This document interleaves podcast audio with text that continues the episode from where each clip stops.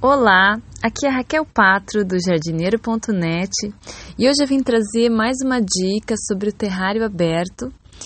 E a dica de hoje é sobre misturar espécies e famílias diferentes de plantas dentro do mesmo terrário.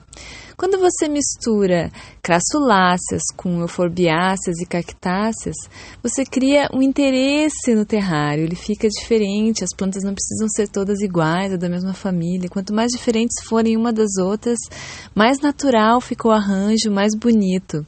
E na hora de colocar as plantas no terrário, tenha em mente que elas ficam mais bacanas quando estão agrupadas, quando estão próximas umas das outras, não espaçadas igualmente.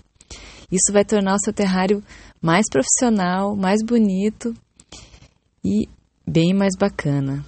Por hoje é só, até a próxima.